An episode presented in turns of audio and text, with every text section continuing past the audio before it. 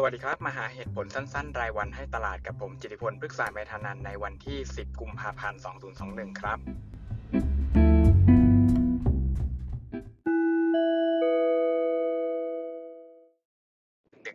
วันของสัปดาห์ที่เริ่มเห็นหุ้นติดแนวต้านนะครับดัชนี S&P 500 เนี่ยปรับตัวลง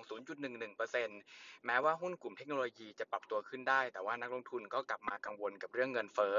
หลังราคาน้ำมันดิบเนี่ยปรับตัวสูงขึ้นทำจุดสูงสุดใหม่นะตั้งแต่มกราคมปี 2020 นะครับ ในขณะที่ความผันผวนก็ดูเหมือนจะเพิ่มขึ้น ดูจาก Wix นี่ก็ขยับขึ้นมาประมาณ 2-3 basis point นะครับ แล้วก็ตลาดกลับมากังวลกับบริษัทใหญ่ ๆ อย่างเทสลาที่หันไปใช้บิตคอยเป็นส่วนประกอบของงบการเงิน ซึ่งก็ถ้ามีบริษัททำแบบนี้อีกเยอะๆ น่าจะทำให้งบการเงินมีโอกาสที่จะผันผวนมาก แล้วก็ตลาดก็มีโอกาสที่จะรับความผันผวนจากบิตคอยน์เข้ามาในสู่ตลาดหลักครับ ภาพตลาดที่ระมัดระวังตัวแบบนี้ก็กดดันให้ bond yield สหรัฐอายุ 10 ปีเนี่ยปรับตัวลงมา 2 basis point นะครับ ก็มาจบที่ 1.15%ซึ่งก็ถือว่าไม่ได้ต่ำมากนะครับ แล้วก็ดึงเงินดอลลาร์เนี่ยอ่อนค่าลงอีก 0.4%เมื่อเทียบกับสกุลเงินหลัก แล้วก็กลายเป็นสกุลเงินปลอดภัยอย่างสวิสฟรังก์ แล้วก็เยนญี่ปุ่นที่แข็งค่ากลับขึ้นมา โดยความสนใจของตลาดเงินเนี่ยก็ยังอยู่ที่เดิมก็คือนโยบายทางการคลังที่เป็น 1.9 ล้านล้านของโจไบเดนแล้วก็นโยบายการเงินที่จะคงอัตราดอกเบี้ยที่ระดับต่ำอย่างนี้ไปอีก 2-3 ปีนะครับสองอย่างนี้เนี่ยก็ทำให้นักลงทุนเชื่อว่าเงินดอลลาร์มีโอกาสที่จะอ่อนค่าในระยะยาวครับ